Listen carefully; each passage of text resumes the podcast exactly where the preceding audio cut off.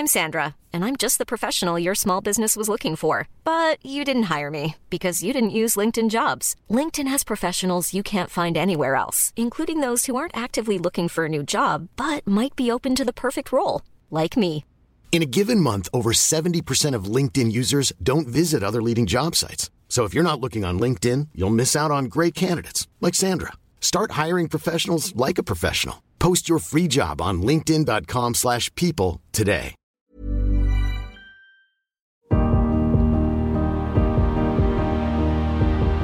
Bonjour, je suis Agathe Le Caron.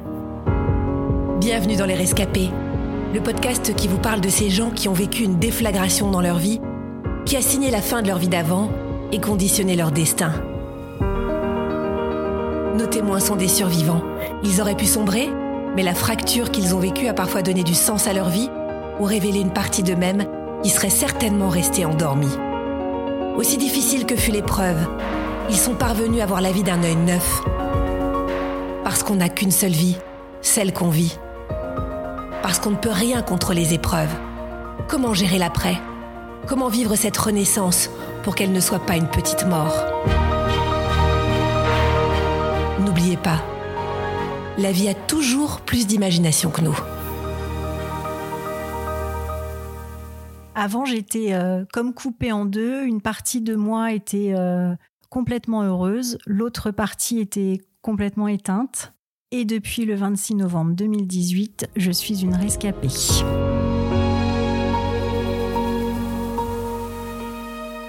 Alors, nous sommes en septembre deux mille dix-huit. Je suis enseignante et euh, je, j'arrive dans une nouvelle école avec des collègues euh, très sympathiques. Je prends mes marques. À la fois, euh, bah, c'est, c'est quelque chose de, de nouveau pour moi puisque je connais pas du tout l'école. En même temps, euh, autour de moi, euh, pour mes enfants, il y a aussi un petit peu de nouveauté puisque mon fils aîné rentre au lycée, il a quinze ans. Mon fils un peu plus jeune a treize ans. Il continue euh, sa vie euh, tranquille euh, au collège. Et euh, mon conjoint, avec qui je suis depuis euh, plus de vingt-cinq ans, toujours à mes côtés, à m'encourager. J'ai une vie euh, professionnelle euh, particulière parce que euh, j'ai commencé dans les ressources humaines, en fait. J'ai travaillé six ans dans les ressources humaines. Je me plaisais euh, à peu près, on va dire. Et puis un jour, vraiment, euh, quasiment du jour au lendemain, j'ai l'impression que j'ai plus ma place dans ce métier, que ce métier ne représente pas euh, l'idéal que j'avais imaginé. Donc, je décide de tout plaquer, de passer le concours de professeur des écoles pendant que je suis en congé maternité. Et donc, en deux mille six, je deviens professeur des écoles. Quand je deviens professeur des écoles, je sens tout de suite que je suis à ma place. D'abord parce que je suis avec les enfants et que c'est quelque chose qui m'anime encore aujourd'hui, qui est vraiment important pour moi, le fait de transmettre, de laisser quelque chose. Et puis enfin, au bout de six ans, je me sens vraiment utile à quelque chose, en fait. Je peux dire que mon travail est utile, et ça, pour moi, euh, enfin, c'était fondamental. Alors, je suis enfant unique. Euh, j'ai grandi avec mon papa, euh, ma maman. Une enfance euh, très heureuse. On va dire jusqu'à euh, dix douze ans, je me sens vraiment heureuse dans ma vie. Euh, j'ai une très grande famille autour de moi. On fait beaucoup de fêtes. Tous mes souvenirs sont très euh, festifs. Malgré que j'ai pas de frères et sœurs, j'ai beaucoup de cousins et de cousines. Donc, euh, c'est vraiment toujours très joyeux. Et puis, euh, quand j'ai dix douze ans, euh, ma maman, un, au niveau de son parcours professionnel, en fait, se fait licencier. Et la vie à la maison va un petit peu changer parce que du coup, euh, elle va avoir une période de dépression assez intense qui va être assez difficile à vivre pour moi, en fait. De la voir malheureuse comme ça, ça dure un certain temps. Enfin, ça se prolonge même sur plusieurs années. J'ai pas un souvenir incroyable de mon adolescence. Il y a eu, on va dire, huit neuf années assez difficiles. Et puis ben, ensuite, je me lance dans des études secondaires. Voilà, la vie avance et, et tout va mieux. Mon mari, on se rencontre en fait euh, pendant le mariage euh, de ma meilleure amie. Et euh, lui, c'est un cousin euh, du marié que je connais également. Pour nous deux, c'est un peu... Euh, alors, je ne sais pas si on peut dire coup de foudre, mais en tout cas, je pense qu'à ce moment-là, on se reconnaît. Et puis, bah, on, on se met... On, on vit ensemble assez vite, au bout d'un an à peu près. On décide de ne pas avoir des enfants tout de suite parce qu'on a envie de profiter de la vie, de voyager, euh, de faire plein de choses. Donc, on a nos enfants assez tard, puisque enfin, j'ai trente ans quand j'ai mon premier enfant. À ce moment-là de ma vie, je, je crois que je peux dire que je me sens heureuse. consciemment, je me sens heureuse. Je comprendrai plus tard que pas à cent pour cent. Mais en tout cas, j'ai la famille dont j'ai toujours rêvé. J'ai un métier qui me plaît. On vit confortablement. Je suis en bonne santé. Euh, tout va bien. J'ai l'impression que tout va bien.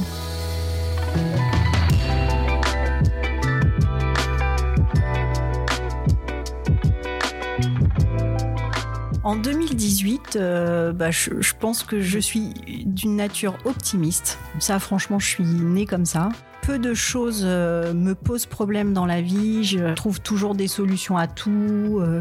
En revanche, il y a quand même une partie de moi euh, qui est un peu dans l'ombre, en fait. C'est comme si euh, la moitié de moi était mise en lumière et l'autre moitié euh, à l'ombre, vraiment. À ce moment-là, oui, je ressens que je suis pas entière. Ou enfin, je sais que je suis entière, mais que je suis pas moi-même à cent pour cent, en fait. Mais pour autant, je suis pas gênée par ça, en fait. D'abord parce que je, j'ai toujours appris à faire avec ce que j'ai, de manière assez naturelle. Donc, c'est comme ça, c'est pas... Voilà. Mais je sens qu'il pourrait y avoir une meilleure version de moi-même, en fait. Chaque année, depuis quelques années, euh, pour les vacances euh, du mois de novembre, on part tous les deux avec mon conjoint et en général, on va euh, faire de la randonnée. Donc cette année-là, on décide de partir euh, trois quatre jours en Corse et on se lance le challenge, enfin je me lance le challenge plutôt, de faire la moitié du Cap Corse et donc ça représente une randonnée à peu près de huit heures de marche. Donc on se lance euh, ce jour-là. Au début, tout va très bien. Euh, enfin, le paysage est magnifique. Il fait beau, on croise personne. C'est complètement idyllique. On se baigne, euh, voilà. Et puis, euh, sur le chemin du retour, les deux dernières heures sont quasi insurmontables pour moi. Alors, euh, déjà, c'est pas tout à fait plat. Donc, euh, forcément, ça, voilà, je suis très, très vite essoufflée. La dernière heure, je suis quasiment, enfin, au ralenti. Je, je n'arrive plus à avancer. Je suis essoufflée, mais au point où on entend vraiment que j'inspire, j'expire, c'est presque douloureux. Alors, mon conjoint, qui lui est très, très sportif et euh, très, euh, qui adore la compétition, euh, forcément, essaye de m'encourager. Il me dit, mais attends, on y est presque, c'est normal, on va y arriver, on va le faire. Et euh, oui, on le, on le fait. On finit cette randonnée, on enchaîne même avec euh, deux jours de plus euh, de randonnée. Et puis ensuite, euh, on revient. Et une semaine après euh, ces vacances, je commence à avoir des maux de tête euh, très douloureux.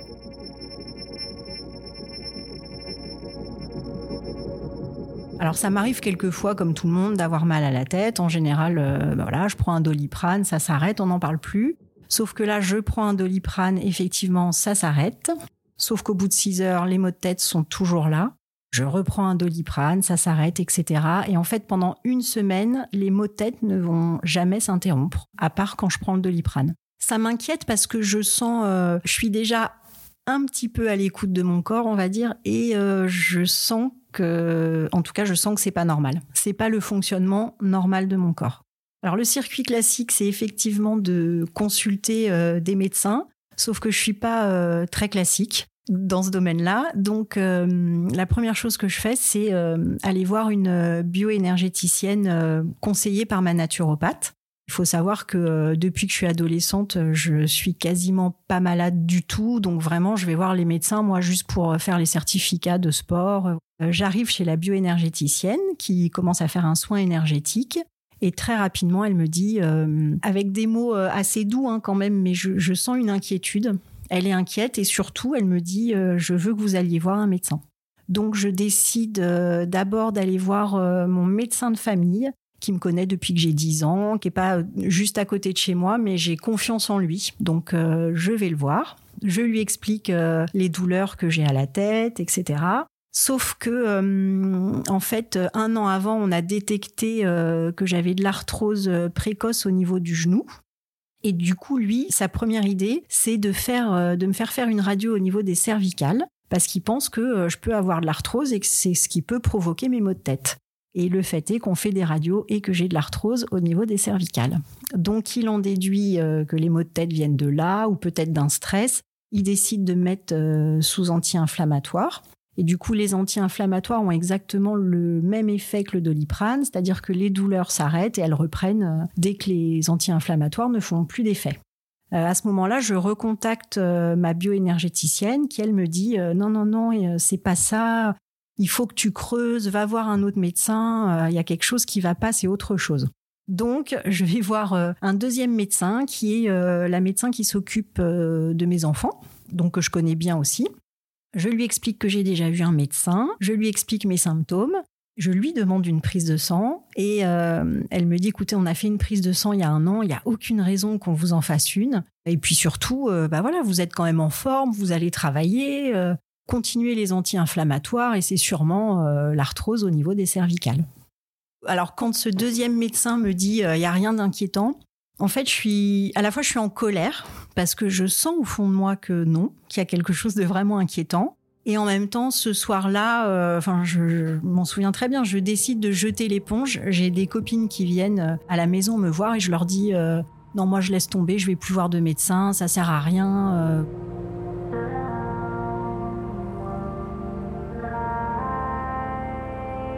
Alors, les douleurs sont toujours là. Et surtout, au bout de trois semaines, en plus des douleurs, euh, j'ai une fatigue intense qui commence à s'installer. Et alors, un dimanche matin, je me réveille et c'est impossible pour moi de me lever de mon lit, en fait. Dès que je suis debout, je tiens pas debout. C'est impossible, donc je passe ma matinée au lit. Et là, en fait, c'est mon conjoint qui se met vraiment en colère et qui décide d'appeler S O S Médecins en me disant « Tu peux pas continuer comme ça, c'est pas possible. » Là, ça, ça, ça devient trop grave. Et donc, euh, un médecin de S O S Médecins se déplace à la maison puisque moi, je peux vraiment pas bouger. Il me dit, écoutez, euh, pour être sûr, moi, je vais vous faire faire une prise de sang. Le lendemain matin, j'essaye, tant bien que mal, avec mon conjoint, d'aller au laboratoire. Je fais ma prise de sang. Je tiens toujours pas debout, mais bon, ça, ça se passe. Je rentre chez moi. Et en fait, euh, comme je peux toujours pas me déplacer, je demande à une amie euh, d'aller récupérer mes examens. Et puis, quand elle revient, elle me dit « Écoute, euh, tous tes examens, on m'a pas tout donné, mais c'est sûrement parce que tout n'est pas prêt. Mais en tout cas, euh, voilà, tu as déjà au moins deux ou trois feuilles. » Donc, on s'installe toutes les deux sur le canapé, on regarde cette prise de sang, on check sur Internet tout ce qu'il y a. Il n'y a rien de troublant, en fait, dans la prise de sang. Donc, euh, l'espace de quinze minutes, je suis rassurée et je me dis « Bon, bah, pff, je ne sais pas, c'est peut-être moi, finalement. » Bon voilà, mon ami s'en va et à ce moment-là, euh, mon téléphone portable sonne. Je m'en souviendrai toute ma vie. Nous sommes le vingt-six novembre deux mille dix-huit. Il est dix-neuf heures trente à peu près. La deuxième médecin que j'ai vue, en fait, me téléphone sur mon portable. Je ne l'ai pas au téléphone parce que je ne décroche pas tout de suite. Donc en fait, j'écoute son message et quand j'écoute son message, je sais qu'il y a quelque chose de grave puisqu'elle me dit euh, « Je vous attends à mon cabinet, quelle que soit l'heure, mais surtout ne venez pas seule. » Donc là, ça y est, on y est en fait. Je suis vraiment au pied du mur, je, je sais qu'on va m'annoncer quelque chose de grave. Mon conjoint est à la maison, donc je lui explique. On part tous les deux euh, chez le médecin qui nous reçoit euh, tout de suite dès qu'on arrive. Elle me tend une prise de sang, donc en fait les résultats qu'il me manquait, qui lui avaient été envoyés par fax. Elle cache euh, avec sa main en fait les, les chiffres, mais elle me dit bah voilà, euh, dans votre prise de sang, il euh, y a quelque chose qui va pas. Euh, vous avez une leucémie. Est-ce que vous savez ce que c'est ? Quand elle m'annonce que j'ai probablement une leucémie, la seule chose que je sais, c'est que c'est un cancer du sang. Je le sais, mais comme tout le monde le sait, parce que j'ai déjà vu ça dans un film euh, ou dans une émission, euh, je sais que c'est un cancer du sang. Sur le coup, je suis pas inquiète, je suis soulagée. Soulagée que ça y est, on me croit, on sait que j'ai quelque chose, on a à peu près trouvé ce que j'ai. Ce qui est plus inquiétant, c'est que du coup, elle nous regarde et elle me dit « Vous rentrez chez vous maintenant, vous faites une valise. » et vous partez tout de suite aux urgences à Versailles, ils vous attendent, je les ai appelés. Là, c'est extrêmement brutal parce que pour le peu que je sache, les gens autour de moi qui ont déjà eu un cancer quelconque, quand on leur annonce ça, on leur dit pas euh, « on vous attend aux urgences, euh, venez tout de suite ». On a quand même le temps d'accepter les étapes qui vont se présenter. Et moi, je prends ça euh, vraiment comme un coup de massue parce que du coup, je dois rentrer chez moi, faire une valise. Je sais même pas ce que je dois mettre dedans puisque je sais même pas pourquoi on m'attend, pour combien de temps, ce que je vais faire. Donc, je mets vaguement un pyjama. Et surtout, j'ai mes deux enfants qui sont à la maison, qui sont inquiets depuis tout à l'heure parce qu'on est parti chez le médecin et à qui je vais euh, devoir dire euh, « bah, on part aux urgences ». Sans pouvoir leur dire « j'ai une leucémie ». On peut pas dire ça en cinq minutes à ses enfants. C'est, c'est impossible. Donc, on décide de leur expliquer que les médecins veulent faire un petit peu plus d'examens et donc on part tous les deux euh, aux urgences euh, à Versailles. Quand on me diagnostique euh, cette leucémie, j'ai quarante-quatre ans. C'est jeune, hein. Je dis c'est jeune, mais on, enfin en réalité, je ne pense pas à moi, à mon âge. Je pense surtout que mes enfants sont jeunes. C'est surtout ça, en fait, qui va être très difficile pour moi. C'est, c'est pas euh, tant tout ce qu'on va m'annoncer, c'est ce que je vais devoir leur annoncer et leur faire subir.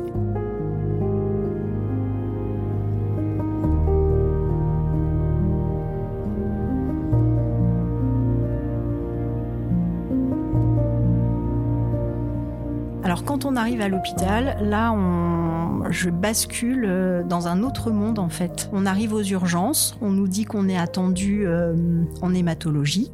Et quand on arrive en hématologie, on a devant nous euh, trois infirmières qui sont masquées. Elles demandent à mon conjoint de les suivre. Et donc quand mon conjoint revient dans la chambre, il a un masque, il a une charlotte, il a des chaussons. Euh, il est euh, enfin plus du tout le même. Tous les gens autour de moi sont masqués. C'est angoissant parce qu'on ne sait pas, on comprend pas en fait. On comprend pas ce qui se passe puisque moi, deux jours avant, j'étais dans ma classe avec des enfants de sept ans. On est en plein mois de novembre, il y a des microbes qui traînent partout.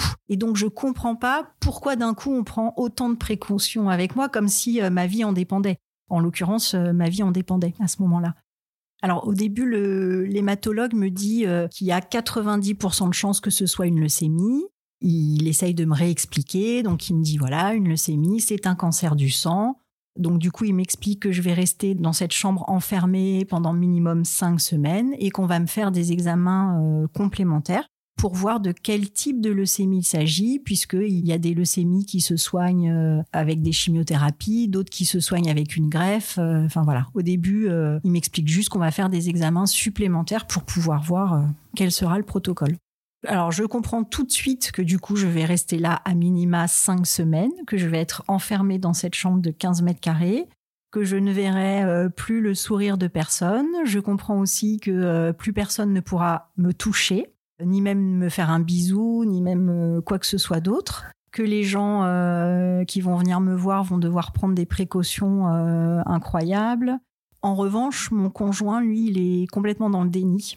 Il comprend pas du tout. Euh, c'est comme s'il est pas là, en fait. Il, il est là, mais il est pas là. Il, il entend ce que l'hématologue lui dit, mais euh, il lui demande quand même si on va pouvoir aller skier au mois de février. Euh, il se renseigne pour la télévision, mais en fait, il prend un abonnement d'une semaine parce qu'il dit « Mais non, euh, mais non, mais peut-être dans une semaine, tu seras sorti. » Et euh, donc, l'hématologue, euh, je pense, a l'habitude hein, de ce genre de déni, donc qui essaye de lui expliquer gentiment que non, qu'il y a plus de programme, en fait, pour nous.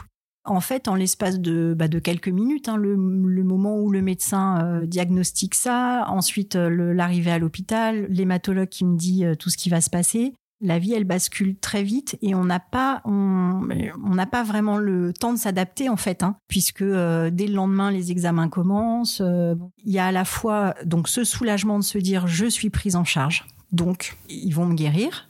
Et puis à la fois, forcément, cette peur qui est attachée à ce mot « cancer », Très très vite, au bout de deux jours, euh, je comprends que malheureusement, ma leucémie fait pas partie euh, des leucémies qui sont faciles à soigner. Donc les médecins euh, me font signer un protocole de recherche euh, dont le titre est vraiment euh, marquant puisque euh, ça dit euh, « protocole de recherche pour euh, une survie à plus de cinq ans ». Enfin, rien que le mot « survie », déjà, on, ça plante le décor. Là, je prends tout de suite conscience que je peux mourir, que je peux mourir tous les jours, puisque euh, comme je suis en aplasie, en, en dehors de la leucémie, euh, n'importe quel virus qui serait infiltré dans la chambre euh, pourrait me tuer. Et du coup, c'est très très court pour que le cerveau puisse s'adapter et comprendre en fait ce qui se passe. La chose qui a vraiment été euh, la plus difficile pour moi quand j'ai appris que j'ai eu cette leucémie, c'était pas tellement euh, ce qui allait m'arriver. C'était donc premièrement mes enfants, comment expliquer ça à mes enfants. Et ma deuxième angoisse très importante, c'est que euh, j'ai perdu euh, mon papa trois ans auparavant. Ma maman était euh, psychologiquement très fragile. Ça a été très très très difficile. Elle était complètement dévastée et euh, incapable de faire quoi que ce soit pendant un an. Ça faisait quelques mois qu'elle commençait à se remettre euh, du décès de mon papa. Ça faisait quelques mois qu'elle avait déménagé dans un nouvel appartement, qu'elle recommençait à être un peu plus indépendante. Et moi, je devais lui annoncer que sa fille unique était en danger de mort. Donc, euh, le premier soir où je suis arrivée à l'hôpital, j'ai attendu tard dans la soirée pour l'appeler. Et en fait, j'ai fait exactement comme avec mes enfants. Je lui ai dit, on pense que c'est une leucémie, il faut faire plus d'examens. Donc, elle, elle est venue dès le deuxième jour à l'hôpital. Et puis, bah là, elle a, elle a tout de suite compris, parce que ce que je n'ai pas su, moi, tout de suite, c'est que, en fait, les médecins euh, accompagnaient aussi mes proches et euh, expliquaient, en fait, à mes amis euh, ou à certaines personnes de ma famille que le risque de me perdre était euh, assez important. Donc, elle a, elle a évidemment fini par comprendre que la situation était très grave. Et puis, en fait, on a eu euh, cette discussion qu'on n'a jamais eue avant, mais qu'on aurait dû avoir depuis des années, en fait. Et à partir du moment où, euh, quand j'étais adolescente, euh, ma maman a un peu perdu pied et n'était plus vraiment ma maman, c'était quand même plutôt moi qui était plus sa maman que, que l'inverse. Je lui explique, j'ai jamais réussi jusqu'à ce moment-là à lui dire euh, « Prends-toi en main, j'ai besoin de toi, euh, il faut que tu sois solide, il faut… Euh... » Enfin, voilà, tous ces mots euh, n'étaient jamais sortis. Et puis ce jour-là, quand elle est venue à l'hôpital, je n'ai pas eu d'autre choix que de lui dire que euh, j'avais besoin qu'elle soit là, à mes côtés, mais qu'elle soit forte. Et pour moi, ça faisait des années qu'elle n'avait pas été forte. Donc, euh, je sais que sur le coup, ce que je lui ai dit a été assez virulent pour elle à entendre, parce que c'est pas facile hein, d'entendre que sa fille pense qu'elle euh, n'a pas été euh, la maman qu'elle attendait, en fait. Et puis, bah, finalement, elle s'est euh, complètement euh, transformée. Et elle est devenue, euh, pour la première fois depuis des années, euh, la maman dont je rêvais, en fait. Et ça serait jamais arrivé sans cette maladie. Jamais j'aurais osé, même plus tard, euh, lui dire ce que je ressentais.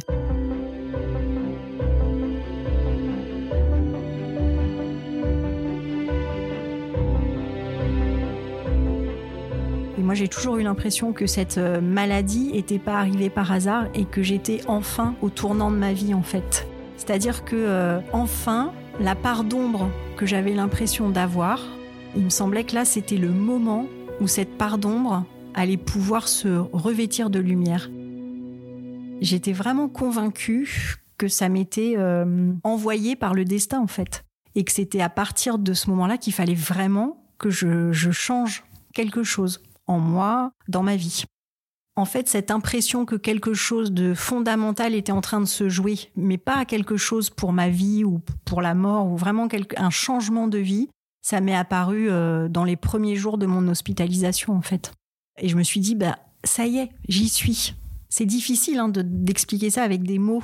Je ne sais pas s'il y a des mots qui peuvent exprimer ça, mais euh, c'était vraiment cette idée d'être à un, un carrefour, peut-être, de ma vie, et de me dire, maintenant, il va falloir faire les bons choix. Mais pour faire les bons choix, il va falloir enlever des choses qu'il y avait dans ta façon de faire et les remplacer par d'autres choses. Alors, c'est là où le processus est beaucoup plus long. C'est que je comprends que je suis à un carrefour de ma vie, mais au début, je ne sais pas du tout quoi faire de ces informations. Alors, à la fois, euh, bah, j'ai, je suis quand même toujours en danger de mort tous les jours, et à la fois, je, je sais que je dois faire des choses, je ne sais pas encore tout à fait quoi. Quand on est à l'hôpital, enfermé dans une chambre de quinze mètres carrés, avec euh, pas grand-chose à faire, et ben justement, ça laisse le temps de faire une vraie euh, introspection, en fait. De faire un peu comme deux colonnes, ce qui va dans ma vie, ce qui ne va pas, qu'est-ce que je veux changer. Qu'est-ce que je changerais si j'avais tous les pouvoirs magiques du monde ? Et puis, bah, au fur et à mesure, j'ai, j'ai eu du temps hein, quand même pour, pour réfléchir à tout ça. Ça m'a permis de voir un petit peu tout ce que j'allais devoir euh, modifier.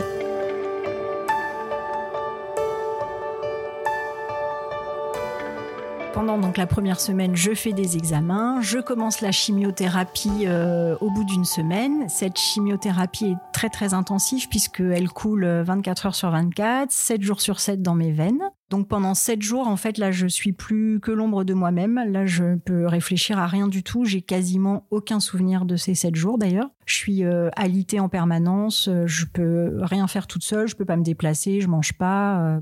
Et puis, au bout de sept jours, la chimiothérapie euh, donc, euh, s'arrête. Les médecins refont un examen. Et curieusement, en fait, je vois l'interne arriver dans ma chambre avec un sourire euh, incroyable. Et elle me dit euh, « on a réussi ».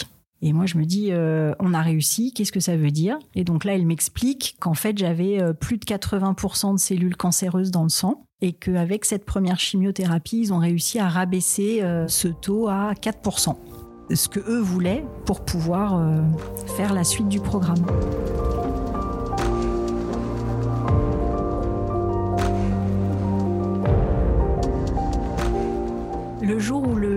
médecins me parlent de greffe de moelle osseuse, moi je je sais même pas ce que ça veut dire. Déjà, je ne sais pas ce que ça veut dire.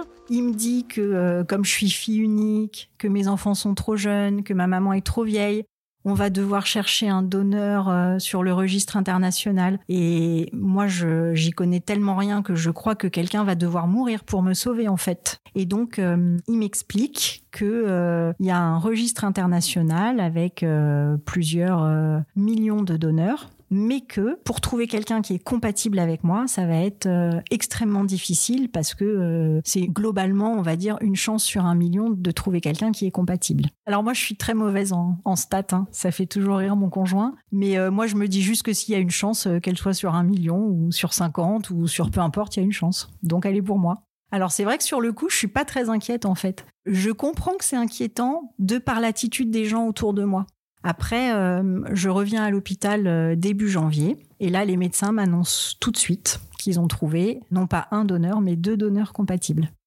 C'est exceptionnel. J'ai l'image en tête à l'hôpital de tout le monde qui est réjoui autour de moi, de tout le monde qui sourit, et de moi qui suis un peu au milieu de tout ça et qui me dit « ben, moi j'y croyais en fait ».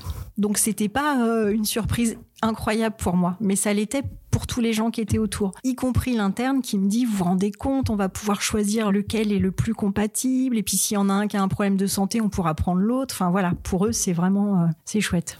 Moi, je suis convaincue dès le début que je serai guérie. Je peux pas expliquer ce que c'est cette petite voix qui me dit euh, c'est juste une expérience qui va t'apporter des choses. En fait, pour moi, c'est ça, à ce moment-là et tout le temps. Alors forcément, oui, ça génère beaucoup moins de stress que d'autres personnes. Et d'ailleurs, euh, certains amis m'ont même dit « mais euh, quand on venait te voir à l'hôpital, euh, c'était toi qui nous rassurais en fait ». Donc, c'est pas forcément une, une façon logique de voir les choses. Ça, je l'entends bien. Mais après, moi, je ne suis pas d'un naturel déjà stressé, trop. Et surtout, je suis très optimiste. Donc, euh, ça ne m'a pas quittée à ce moment-là. Et effectivement, je pense que ça a été une vraie force, pour le coup. Et puis, très vite, je dirais au bout d'un mois, on m'annonce que ça y est, le donneur a été sélectionné et que donc, je vais pouvoir être greffée en mars deux mille dix-neuf.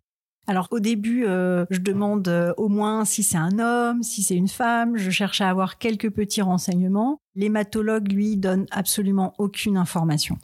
Le dix-neuf mars deux mille dix-neuf, je suis greffée. Donc là, pour le coup, c'est pareil. On pourrait imaginer que c'est une opération, mais pas du tout, hein. Ça se passe un peu comme une transfusion de sang, en fait. Donc, il y a une poche qui arrive. Et puis, euh, mon infirmière de greffe, ce jour-là, en fait, euh, m'a montré la poche, puisqu'elle sait qu'en général, on aime bien prendre une photo, avoir un souvenir, quelque chose. Et donc, c'est comme ça que j'ai grappillé quelques informations et j'ai vu sur cette poche la date d'anniversaire de mon donneur. J'ai vu que c'était un homme et j'ai vu qu'il avait été prélevé euh, près de Manchester, euh, au Royaume-Uni. Ça permet juste pas de mettre un visage parce que je peux pas imaginer comment il est, mais au moins ça me permet de me dire que euh, maintenant c'est un peu comme si j'avais un petit frère. Dans ma tête, en tout cas, il, il ressemble à quelque chose.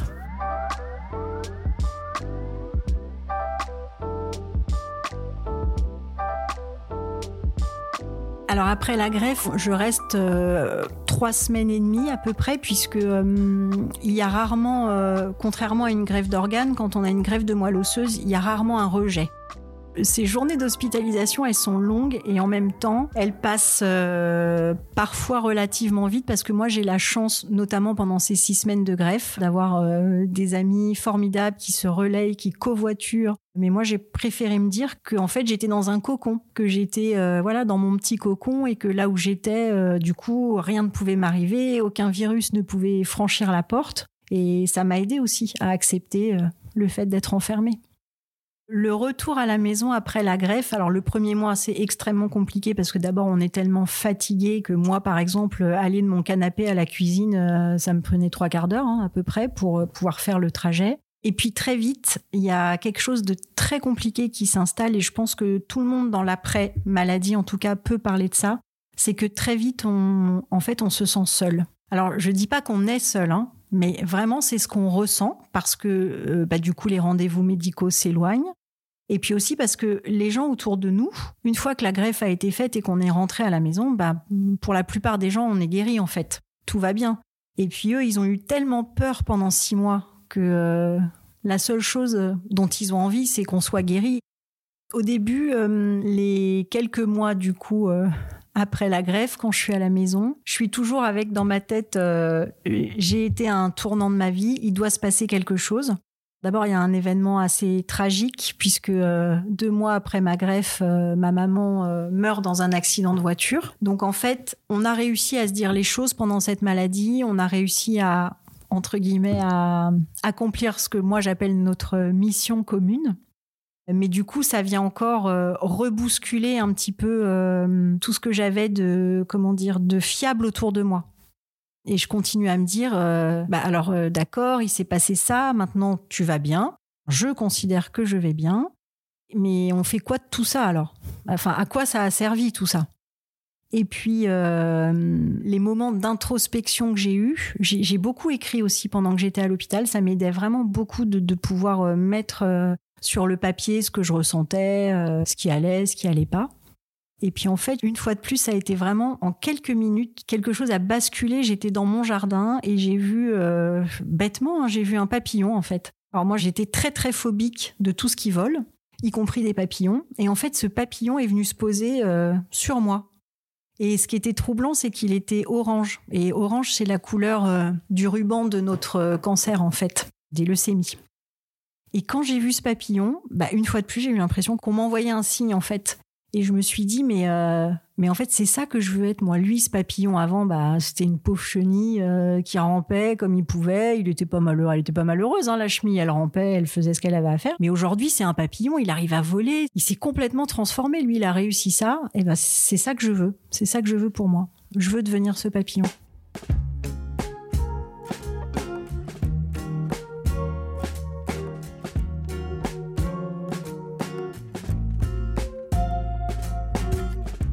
Je reprends toutes les notes, entre guillemets, j'essaye de, de, de coucher sur le papier tout ce que j'avais mis de côté, sur ce que je n'aimais pas dans ma personnalité, sur ce que j'avais envie de changer. Et puis après, il y a aussi des choses sur lesquelles on ne peut pas travailler, en fait, qui arrivent euh, presque de manière innée après ce genre de, de traumatisme. C'est qu'à partir du moment où on est survivant, peu importe de quoi on est survivant, en tout cas, à partir du moment où on a touché la mort de si près qu'on se dit « mais là, euh, j'ai une deuxième chance », c'est plus du tout la même intensité de vie, déjà. Et puis, moi, je me dis surtout « il faut que tu arrives à être libre ». Je comprends que ma part d'ombre, en fait, que j'avais avant, c'était la partie de moi-même qui était emprisonnée. Mais cette partie d'ombre, elle était emprisonnée pour deux raisons. Premièrement, la peur, parce qu'on a tous tellement de peur. C'est incroyable, on a peur pour tout. C'est comme si on était formaté pour avoir peur, en fait. Et puis, on a, pour beaucoup d'entre nous quand même, un gros souci avec l'estime de soi, le fait de s'aimer, de se sentir aimé. Et moi, en fait, cette maladie, elle est venue colmater toutes ces blessures que j'avais. C'est-à-dire, toutes les peurs que je pouvais avoir n'existent plus parce que j'ai survécu à ça. Si j'ai survécu à ça, qu'est-ce qui peut me faire peur aujourd'hui ? La seule peur qui reste en moi et qui sera viscérale jusqu'à la fin de ma vie, c'est la peur que j'ai pour mes enfants. Celle-là, je peux pas, voilà, je peux pas y faire grand-chose. Mais toutes les peurs que j'avais pour moi, les choses que j'osais pas faire, tout ça n'a plus, en fait, euh, n'a plus lieu d'être. Du jour au lendemain, c'est devenu une évidence, en fait, que j'avais plus aucune raison d'avoir peur. Et puis la deuxième, donc comme énormément de personnes, j'avais pas une estime de moi euh, très développée, on va dire. Bah, par exemple, j'étais incapable de dire euh, « je suis fière de moi ». C'est quelque chose que j'aurais jamais pu dire. Mon corps, euh, je, je le détestais depuis que j'étais ado parce que j'ai eu une opération euh, au niveau d'un genou qui m'a laissé une énorme cicatrice de plus de vingt centimètres. Donc, à partir de là, moi, j'ai complètement délaissé mon corps. Euh, voilà, je me suis jamais trouvée euh, jolie, à la hauteur ou quoi que ce soit de tout ça. Et en fait, pendant ma maladie... Ce corps que je... Non pas que je le détestais, hein, mais bon, il était là, il me servait de véhicule, quoi. Voilà, c'est tout. C'était pas plus que ça. Il a supporté tellement de choses. Il a fait un tel boulot pour me garder en vie que, euh, du coup, il y a une fierté un peu qui... Enfin, c'est pas un peu. J'ai une fierté immense pour lui et je ne peux plus euh, faire comme si c'était juste un véhicule. Je peux enfin dire, et, euh, et je pouvais pas ça avant, je peux enfin dire « je suis fière de moi ». Je, je suis fière de, de toutes les parties de moi. Je suis fière d'avoir eu euh, le mental qui m'a permis d'avancer sereinement, de pas angoisser tout le monde, de, voilà. Je suis fière de ce corps qui a réussi à supporter des traitements euh, de cheval. Et tout ça, ça, ça confère euh, beaucoup de liberté. Parce qu'à partir du moment où on a une bonne estime de soi, on n'a plus besoin de, de faire en fonction des autres, en fait. Tout ça n'a vraiment plus aucune importance. Et puis, ben, moi, j'ai été tellement entourée. J'ai été entourée de, de, de que ce soit ma famille, mes amis, euh, je sais pas, mais j'avais cinquante messages par jour, des visites, des cadeaux, des surprises, des euh, ils ont tous fait bloc en fait autour de moi. Ils, c'est un peu comme si euh, j'ai une amie qui parlait de cette image et c'était vraiment ça. C'est un peu comme si j'étais euh, le noyau et que eux, ils étaient tous les électrons autour en fait. Quand on se rend compte de l'amour puissant que les autres ont pour nous, on ne peut plus jamais douter en fait.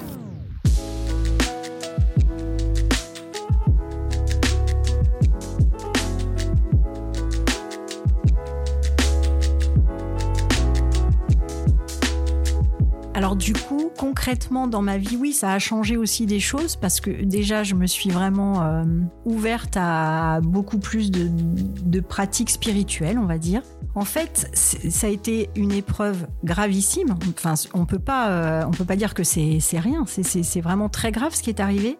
Mais à chaque fois, j'ai eu l'impression d'être bien accompagnée, bien guidée et que tout se faisait euh, dans le bon timing. Donc, j'ai décidé notamment de me former euh, au Reiki puisque c'est une pratique euh, qui m'a accompagnée. J'ai des amis plus mon fils qui se sont formés également au Reiki pour m'accompagner pendant ma greffe. Enfin, j'aime pas trop le terme médecine parce que pour moi, le Reiki ne guérit pas. J'ai jamais considéré que c'était euh, le magnétiseur ou tout ça qui allait me guérir. Je savais que les médecins étaient là pour me guérir. En revanche, euh, ça accompagne. Ça accompagne énormément, notamment dans les effets secondaires. C'est-à-dire que moi, j'ai pas du tout eu... Euh, les effets secondaires que les médecins attendaient. Et à chaque fois, quand j'avais quelque chose, en deux, trois jours, ça se régularisait. Donc, contrairement à d'autres, j'ai beaucoup moins souffert, je pense. Donc, c'est plus une méthode énergétique qui va venir accompagner. Et moi, j'avais besoin de, d'être vraiment actrice de ma guérison. Et voilà, de me dire, les médecins, ils vont faire leur boulot. Mais moi aussi, j'ai un boulot à faire et ce boulot, euh, bah, c'est moi qui vais devoir aller chercher les ressources nécessaires, enfin, ce que, les outils, ce que je vais pouvoir utiliser pour, euh, moi, me sentir mieux. Aujourd'hui, je travaille à mi-temps pour l'instant. Donc, euh, comme je suis en école euh, élémentaire, je travaille euh, deux jours par semaine. Et le reste du temps, ça me permet bah, notamment d'être bénévole pour la Ligue contre le cancer parce que ça, c'est quelque chose qui me tenait à cœur de rendre un peu une partie de, de ce qu'on m'a donné. Et donc, je fais de la prévention dans d'autres écoles primaires. Je fais euh, des soins Reiki, du coup, puisque là, maintenant, je suis formée en niveau trois. Et puis, euh, je me suis aussi formée aux fleurs de Bach. Et donc, j'accompagne euh, plusieurs adolescents euh, qui ressentent un certain mal-être, que ce soit à l'école, dans leur vie, avec ces fleurs de Bach. Aujourd'hui, je me sens complète, enfin entière, enfin surtout je me sens libre. Voilà, la partie de moi qui était euh, un peu emprisonnée ne l'est plus. Je peux dire que quelles que soient les expériences que je rencontrerai dans ma vie, quel que soit ce qui se passera dans ma vie, je suis prête. J'ai l'impression en tout cas que je peux tout surmonter désormais. Et ça, c'est quand même euh, important. D'ailleurs, il y a une, il y a une citation vraiment que j'adore, que j'ai mise dans le livre, mais j'adore cette citation qui dit euh, « Le diable m'a chuchoté à l'oreille, tu ne pourras pas traverser la tempête. Je lui ai répondu, je suis la tempête. » Et c'est exactement ça. Peu importe ce qui se passe dans notre vie, peu importe l'événement dramatique auquel on va faire face, on a tous en nous ce pouvoir de, d'être acteur de ce qui se passe et pas victime. Donc aujourd'hui, je suis à quatre ans et demi post-greffe. Je ferai mon bilan des cinq ans euh, au mois de mars. Mon donneur, je pense à lui euh, quasiment tous les jours. Hein. C'est un peu idiot, mais là, par exemple, on était sur l'autoroute. J'ai vu une voiture anglaise à côté de moi. Je ne peux pas m'empêcher de me dire « Et si c'était lui, mon donneur ?» Donc euh, oui, bien sûr, la gratitude qu'on a pour cette personne qu'on qu'on connaîtra jamais, mais qui nous a permis de vivre, ça, je l'aurais, euh, je l'aurais à vie de toute façon. Et on a quand même la chance de pouvoir écrire à son donneur si on veut. Donc, moi, je lui ai déjà fait deux courriers. Mais en tout cas, pour les cinq ans, euh, bien sûr que je lui écrirai une lettre pour lui dire que tout va bien. Grâce à lui. cette épreuve, elle a euh, tout changé dans ma vie parce qu'elle m'a donné l'apaisement que je n'avais pas avant.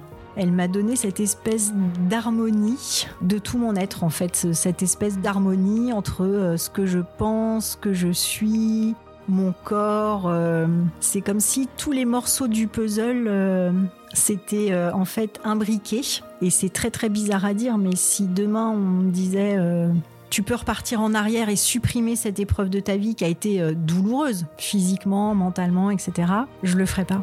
Je le ferai pas parce que je serais même prête à revivre exactement les mêmes douleurs pour avoir cette euh, liberté, cette gratitude, cette fraîcheur que je ressens aujourd'hui. Et qui, en plus, avec tout ce qu'il y a d'anxiogène en ce moment, me semble vraiment euh, primordial.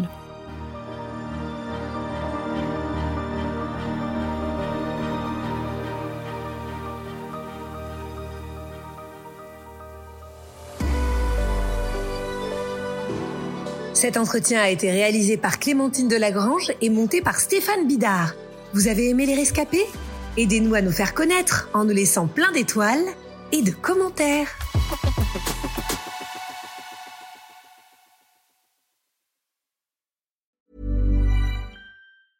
Hey, it's Paige Desorbo from Giggly Squad. High quality fashion without the price tag. Say hello to Quince. I'm snagging high-end essentials like cozy cashmere sweaters, sleek leather jackets, fine jewelry, and so much more. With Quince being fifty to eighty percent less than similar brands.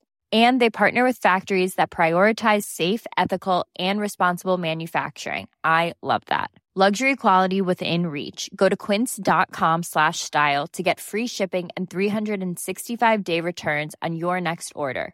Quince.com slash style.